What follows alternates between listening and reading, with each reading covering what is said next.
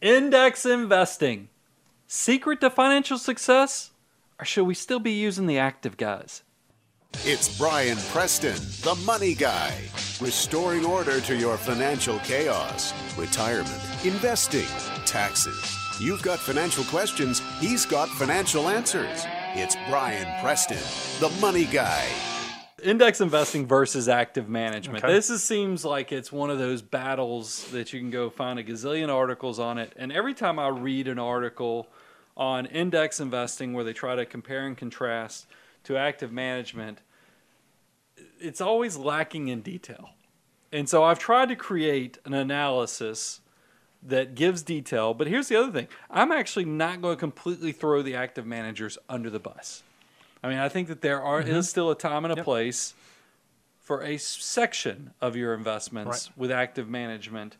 But I will tell you, I do feel like the battle has been decided in several asset classes. Do you agree or, or disagree? With No, I, I do agree, and I, and I think what's interesting is this bat. I mean, it was what uh, Bogle who came up with like the first idea of this index fund, and so they've been around for a long time, and and, and even it seems like since the inception, the fight for them has gotten stronger and stronger and stronger. And it almost sounds like you're willing to lay the claim now. The war has been won. The Yeah. the battle is over. Yeah, I mean, it, it, let me give you some stats. I, you know, I love me some numbers. That way, um, everybody out there in Money Guy Land can see we actually do some research and we don't just start jibber jabbering on here. So in 2017, that's the most recent data that I could find because this stuff comes out around April, May. Um, so we won't get the 2018 data for a few more months. But in 2017, U.S. investors poured 470 billion into passive equity strategies. During the same time period, there was an outflow of 175 billion dollars from active management. So if you look at add those two together, I mean, you can see we're getting close to 700 billion dollars spread between what's coming and what's going. Um, truly amazing. Passive investments account for almost 45% of all equity assets in the U.S. mutual funds and ETFs. And if you think about this, that makes complete sense with the progression of transition to 401ks, Sure. self-directed retirement plans, and then people using, you know, target retirement Right. funds, index funds. These things are all interrelated. It's just it's amazing to me to think about half because it hasn't always been half. I mean, you, you mm-hmm. think about when we used to work with clients, you know, 10 years ago, we'd look at their 401k investment options. There wouldn't be a ton of indexes in there. Now we look at them and we are kind of seeing more. So it's definitely something that's got become more prevalent over the last decade, I would I did a show on this. It's been a few years. I can't remember dates on. I probably should have looked it up. That'd have been a good exercise. That we did. This is before we started being on YouTube. Um, this was more of a podcast where I think it was, my stat was seventy. Uh, the your top secret weapon for financial success that seventy percent of the population's not using. Yeah. And at the time, Yeah. it was talking about index funds. Um, but you know, now I would say we're probably close to, you know, definitely majority to Mm-hmm. half of the people are using um, index funds, and, and you're starting to see it now. That that leads to who's the 55 percent still in active management? Yeah, so if half the people are doing it, that means half the people aren't doing it.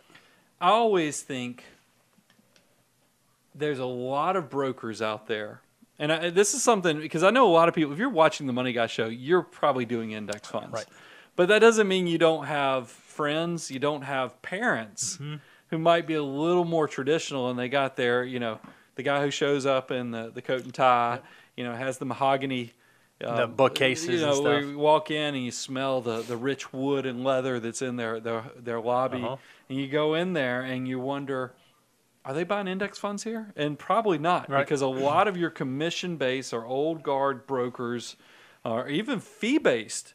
They have some issues doing index funds because their platforms just don't support it. Um, Or, or they're buying what we like to call closet index funds, which is an even worse thing. We'll talk about that in a second. So, but here's the dirty little secret. And I, I'd, I'd ask you if you are with a commission person or you had a relative with a commission person, and I'm not going to pick on them too much. Ask the commission person what they're actually using their money with. I will tell you, we, we buy index funds right. for ourselves, and we do it for our clients because I think that th- there's a reason these things are taking over the world, and you have to pay attention to that. And, and I also have to be careful. The platforms for a lot of these commission guys, they will. They've they've caught on that indexing is mm-hmm. catching passive equity management is catching on. So they've created their own Frankenstein's bride version of these things. right. And I found when I was doing research from the Investment Company Institute, that's the company that comes out every year with a lot of really detailed data Mm-hmm. on flows, the difference between active management and you know and indexing. They said that they actually had on their list of index funds. There's an index fund that has an internal expense of 1.53 percent. That that's unbelievable to me because what's really interesting is I'm looking at the li- live chat right now, Brian. So if, if you're someone out there who's not li- who's listening and you're not in the live chat, you should go do it because it's a lot of fun. And somebody just asked this, and, and I promise they've not seen my show notes, but they said, "Hey, anyone have FXAIX?" And you may not know what that is, but that's the just large cap S&P 500 offering from Fidelity. The cost of that fund is 0.015%. So the one that you just threw out there, uh, that's an index fund that's 1.53, it's a hundred times more expensive than Fidelity's offering, which is really 153 it's- times. It's mind blowing. Yeah, I mean that's that's what's crazy. So you have to be careful, and I will tell you, I ran into you know there's the insurance company that all the military families are associated with. I don't want to give brand names, but I think everybody knows who I'm talking about. They had an index fund, and it's still well over 20 basis mm-hmm. points.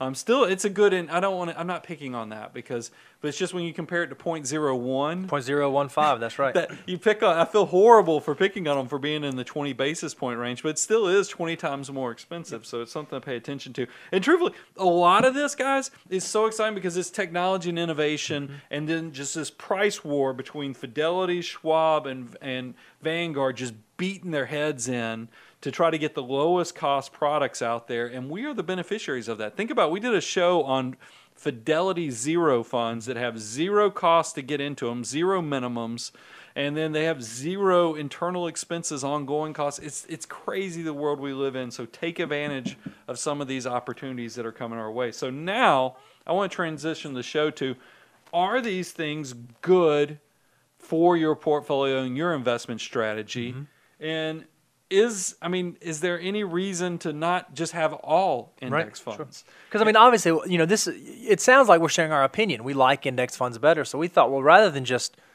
sharing our opinion of that, let's look at some actual hard. Because there's some data out there, and, and I would make the argument that it's some pretty compelling data Yeah. that should influence your decision one way or the other.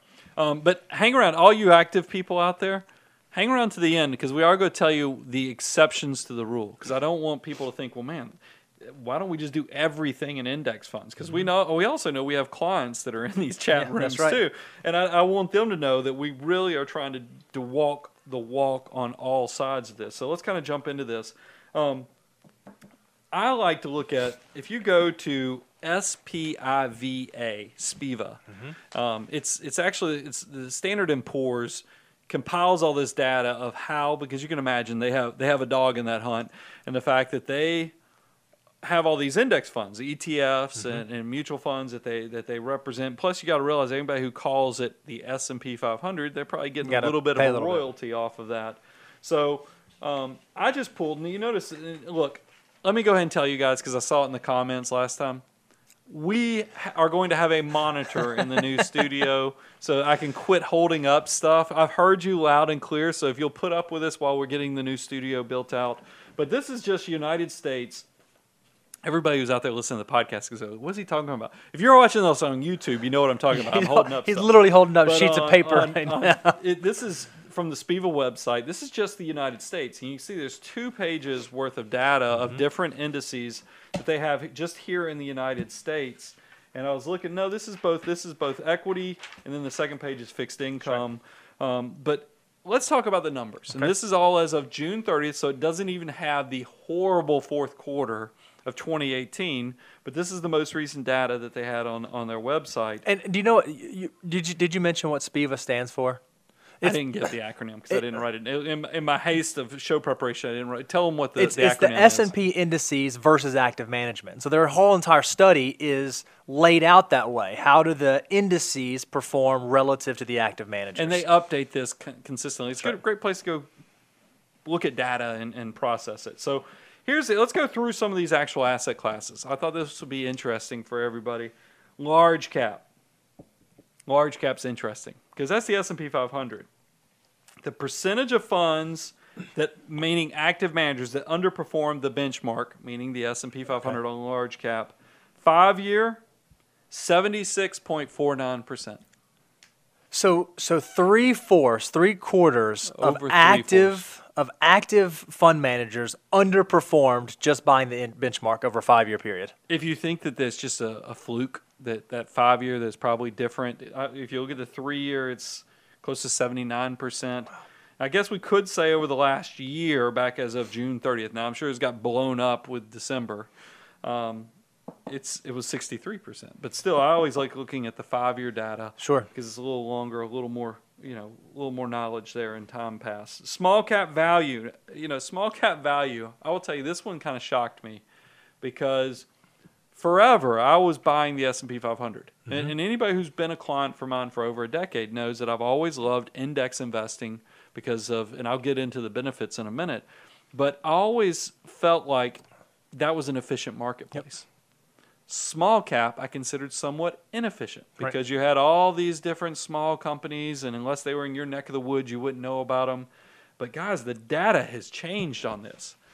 Small cap value, if you look at the five year, 100% of active managers underperformed the benchmark. So in this study, there was not one single small cap value active manager that performed better than the S and P small cap value, small cap 600 value. Exactly. That's according to according to Spiva. I mean, that's that's pretty incredible. Mm-hmm. And this is one I'm telling you. If you'd asked Brian Preston ten years ago, I would have said no. Go buy the S and P 500 on large cap. But that's an efficient marketplace. But in that inefficient marketplace, like small cap or international, That's where you should buy. go buy go buy an active manager because they can still probably get you some alpha there. The data is not showing that anymore. Let's transition to bonds.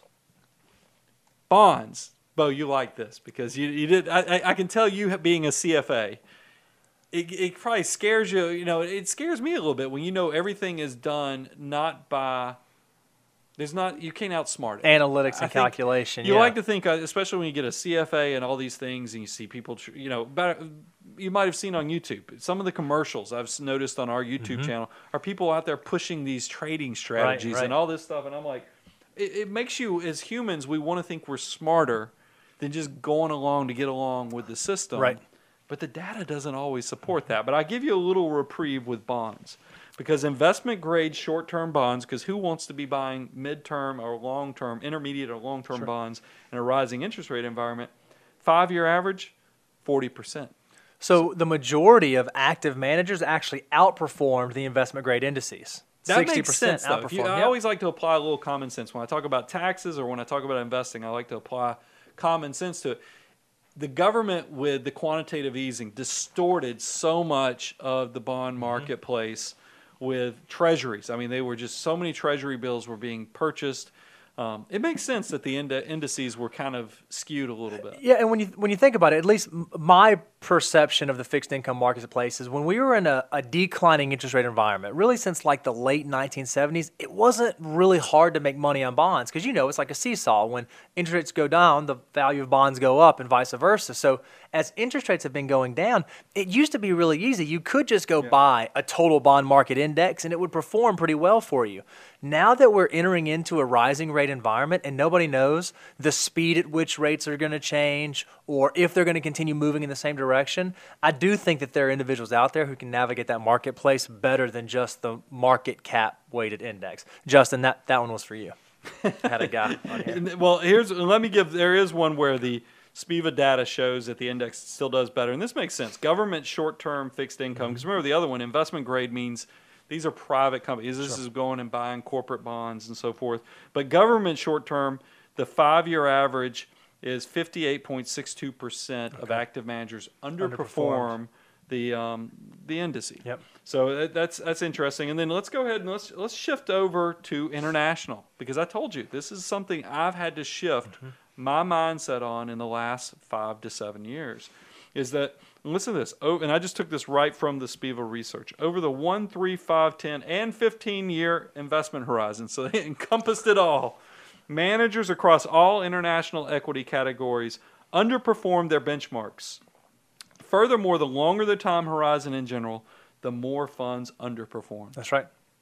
But I, I, can, I can hear people already saying, yeah, yeah, but But that's not. But there were some funds that outperformed. I mean, everyone other than that small cap when it wasn't 100. percent So all I have to do is be able to find those funds that uh, that uh, outperform. And and yeah, that's true. But that's a really difficult exercise over the long term because you might be able to pick a fund that does really well this year, but do you have confidence that that's going to be the same fund company or fund manager that's going to do well the next year and the following and the following? So when you're designing a portfolio and building out your individual pieces, you kind of have to think through that. While you may get lucky once, Right. is it likely that same manager is going to have the same track record moving forward? And I think you have to be careful. It's when you get into the data. There's also what's called survivorship bias. Mm-hmm. Is that we all like to go look at some of these funds, and there are some really great long-term active management funds. But here's the dirty little secret of active management: is that over five to seven years, underperforming funds get merged into better performing funds, so that the long-term good performance kind of gets bolstered even right. for the laggards. The laggards just kind of disappear. It's, it's that survivorship bias that you, you have to be careful when you're v- reviewing the statistics of active versus the index funds. Well, let's talk about why are index funds so successful. Um, first, cost.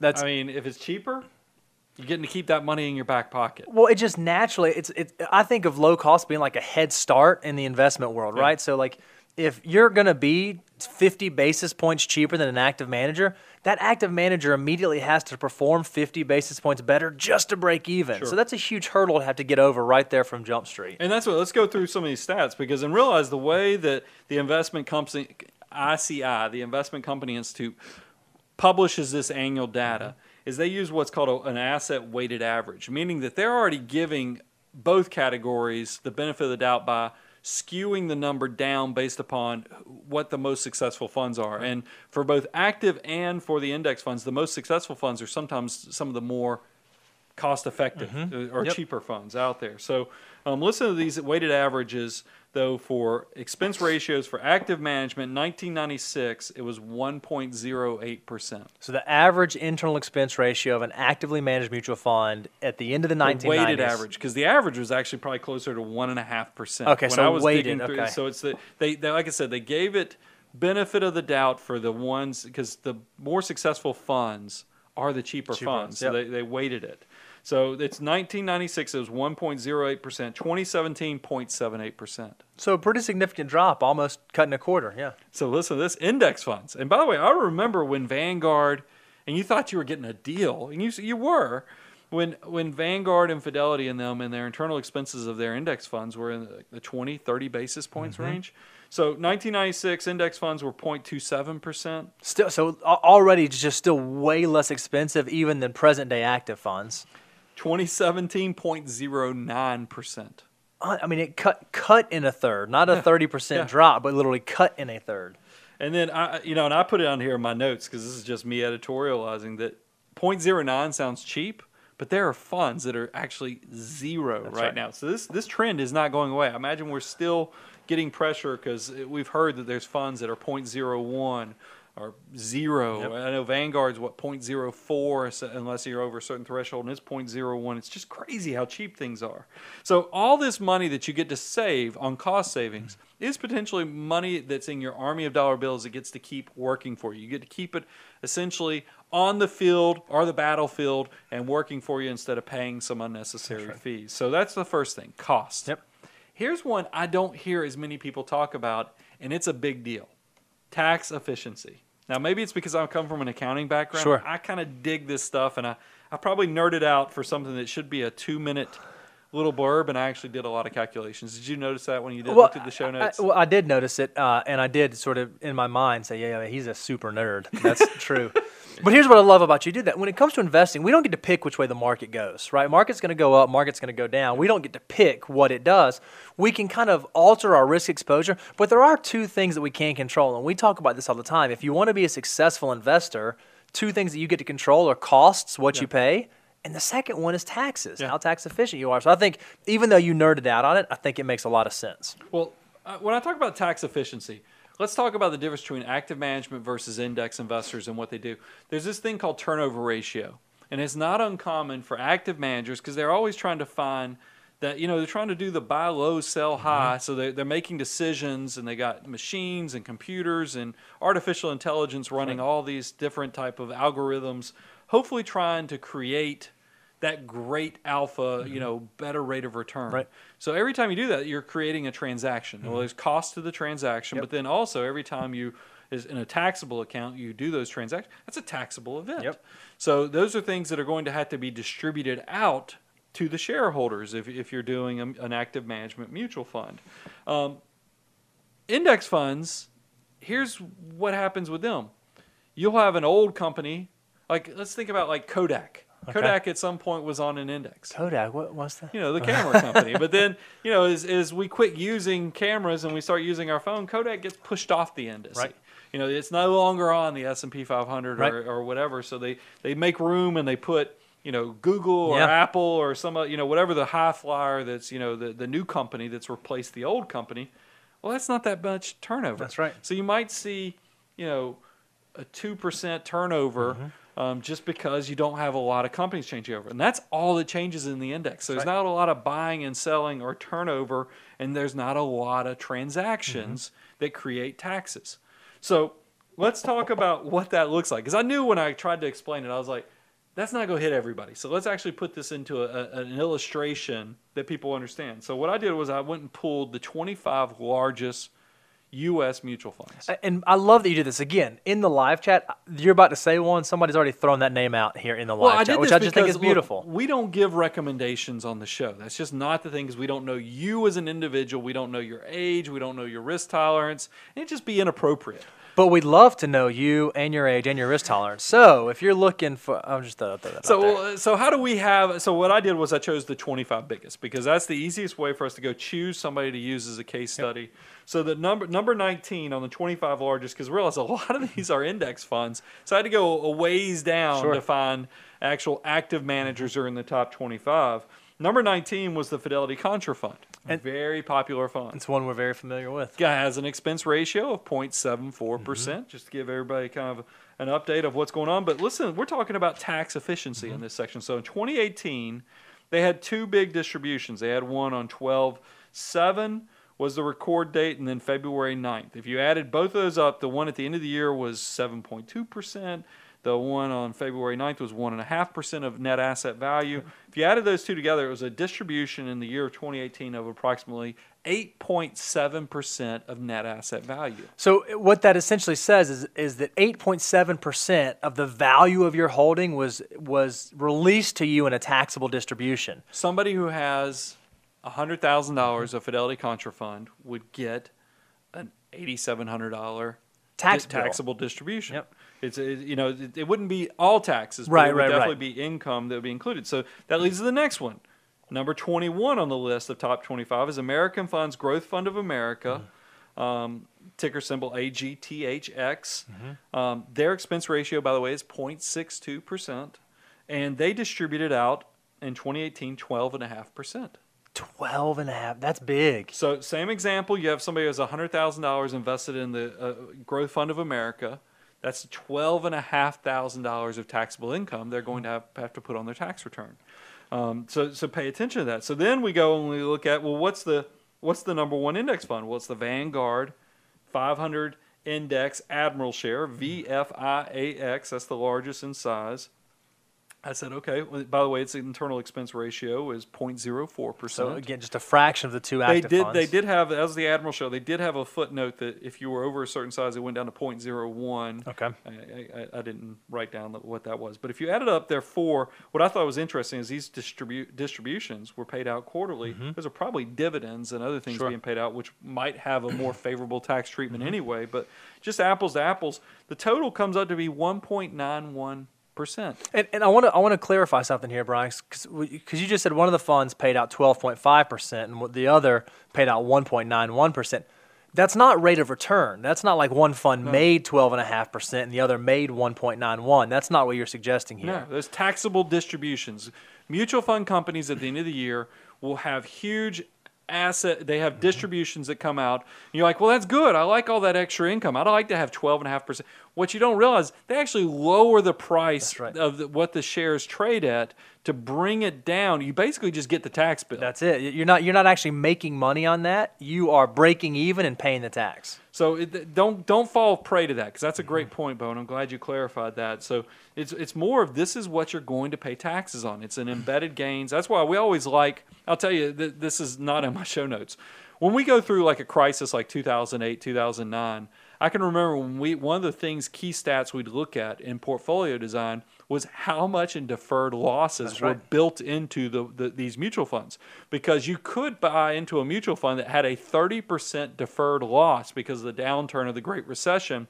That's awesome because that means that your fund can make a lot of gains Mm-hmm. before that manager is going to start distributing those gains That's to right. you, the shareholder. There's a 30% head start in there. That's right. It works the same way when we're in a really good period of market where you might have deferred gains that are sitting, embedded gains that are Mm-hmm. sitting within your mutual funds, that even though you buy it, you're going to pay tax on that money when it's divvied out to you, even though you didn't participate in that gain. Mm-hmm. That's right. And, and, and that's, that's something you need to be very aware of. But going back to my $100,000 example, there's a huge difference between 12500 for the Growth Fund of America, $8,700 for the Contrafund, and then there was the Vanguard S&P 500 Fund at $1,900. Right. And if you look at the tax impact, the 12,500 probably is going to generate, and I just did 15%. Sure. I did a very conservative 15%. That's $1,875 of taxes.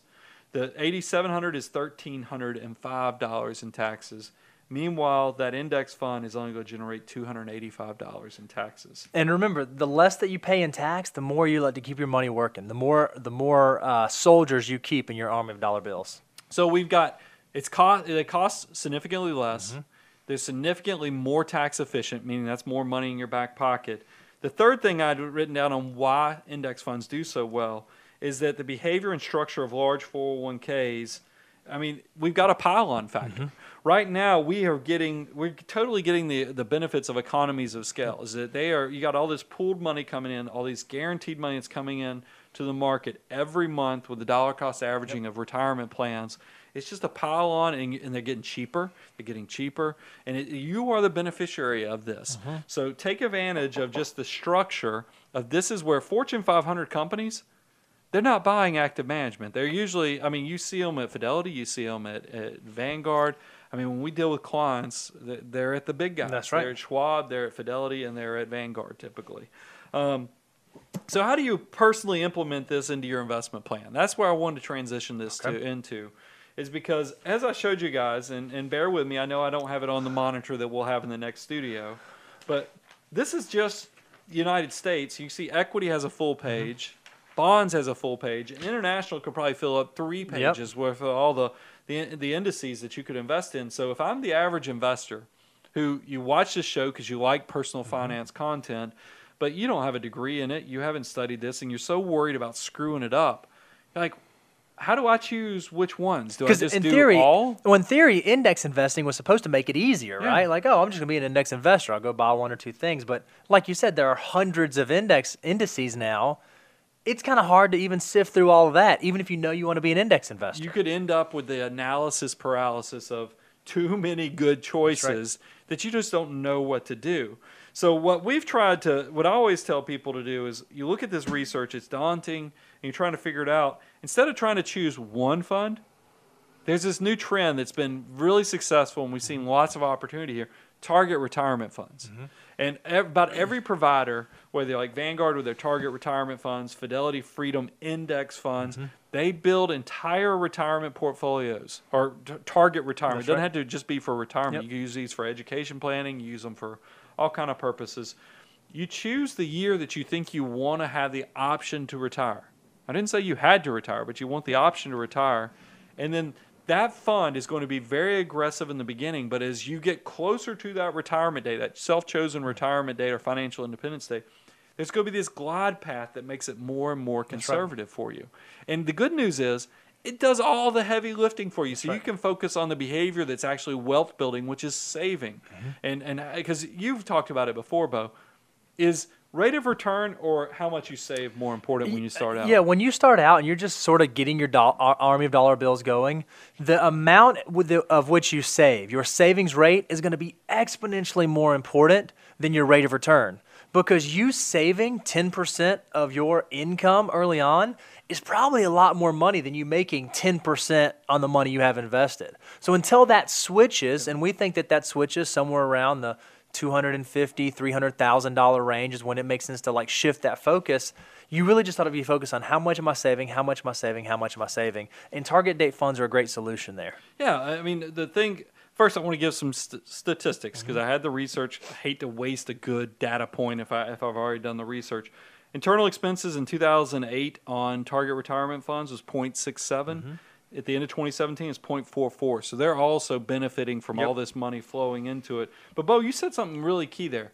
So if I'm a, if I'm a person watching this show or listening to this show, I'm thinking index funds hung the moon essentially. Mm-hmm. I mean, you, you start going, well, wait a minute, why wouldn't we just use target retirement funds forever? Wouldn't we just this all seems good. So right. so is there is there a, a reason not to just use target retirement funds? Or is there a u- reason not to just use all index funds? Yeah, so uh, you know, I think I think that um, when you think about target retirement funds, I think they're a very good generalist answer, mm-hmm. right? So when you are when you're designing a portfolio, you want one fund to do a lot of things well. You want it to handle the risk exposure well. You want it to handle international, large cap, fixed income. You want to do a lot of things well.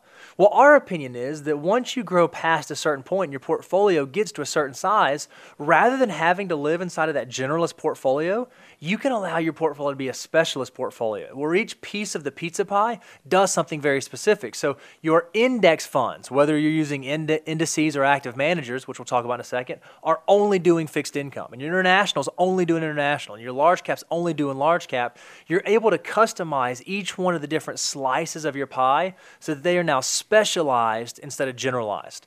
We think that makes sense once the portfolio hits a critical mass where you can really benefit from that diversification. Well, I like it. Maybe it's because I come from the public accounting background. I love sticking it to our favorite uncle on taxes. Is that once you get to a certain size, you're going to find that you probably have some tax diversification. Yep. You're going to have taxable money. You're going to have a lot of tax deferred with your That's retirement right. plan. You're going to have some tax free with Roth. How awesome is it? Because the thing is, when you buy target retirement funds, which we love, but when you buy them in a Roth, they all look the same That's in the right. Roth. When you buy them in the taxable, they look all the same in the taxable. When you buy them in that 401k, all the same. There's no breakout.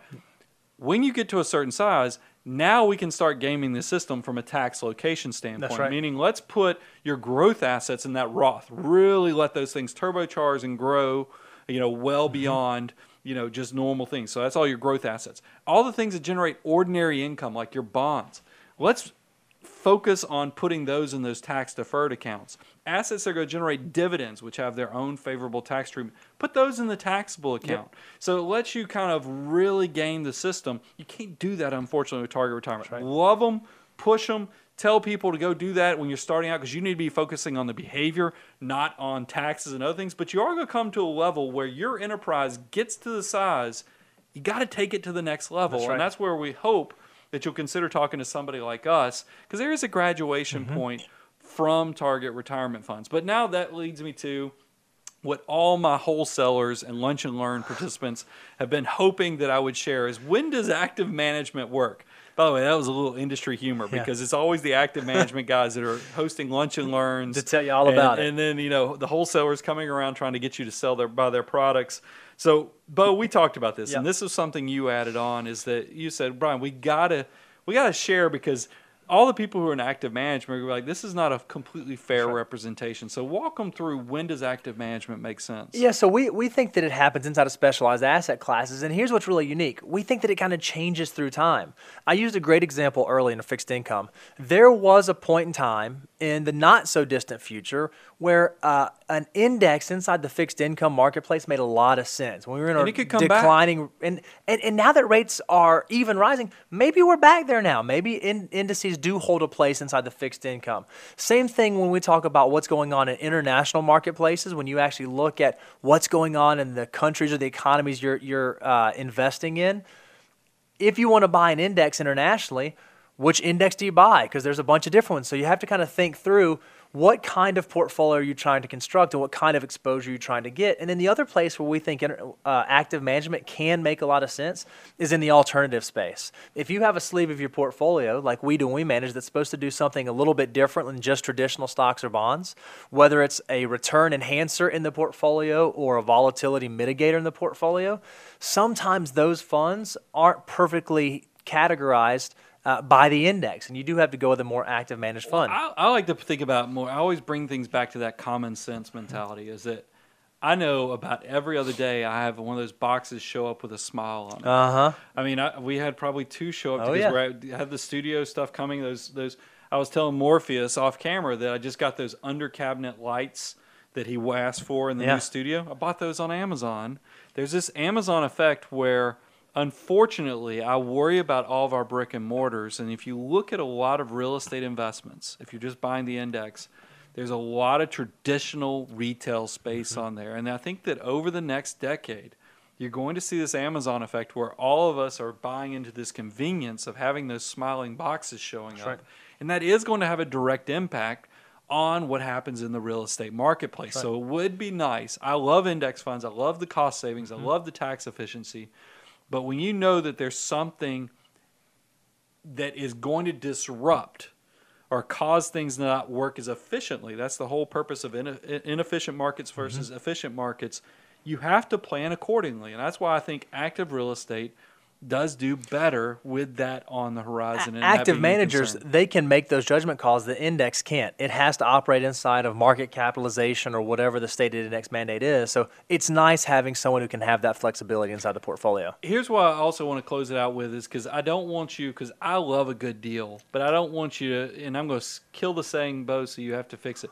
Was it penny smart, pound foolish, or how I can't? Yeah, remember. yeah. Pe- yeah, penny smart, pound foolish. I think that's if it. you have huge embedded gains in your existing active management because Mm-hmm. grandpa you know you know you started buying this because my father-in-law was buying like the fidelity magellan back when he was alive if you had one of those and you started buying those and had huge embedded Mm-hmm. gains you're not going to go do apple cart turnover just so you can get that super low internal expense ratio it Mm-hmm. doesn't make sense to pay all those capital gains just to get in a lower cost i'm saying maybe change your behavior going forward but don't throw out those active managers if you do have some huge taxable gains that um, donate those to charity i'm about to say if you did something. oh you, oh, you beat me to it you That's jerk not even in the show notes I was going to say, if you are someone who has huge embedded gains, go listen to our show on charitable giving from last year because that's a great solution for a charitable gift fund. So, Bo, in summary, I mean, it sounds like we talked a lot about we we are we're pro index investing, and I will tell you, I think that, and I think I don't know if I I can't remember if I said this because I talked about it pre-show. This is the problem with doing live shows is we mention things pre-show too.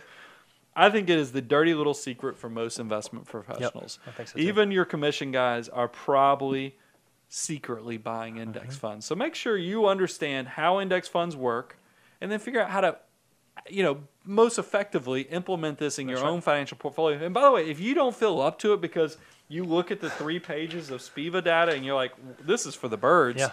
Consider taking the relationship to the next level. We have this whole abundance mentality where you come to watch the Money Guy show or you come to listen to the Money po- Money Guy mm-hmm. podcast.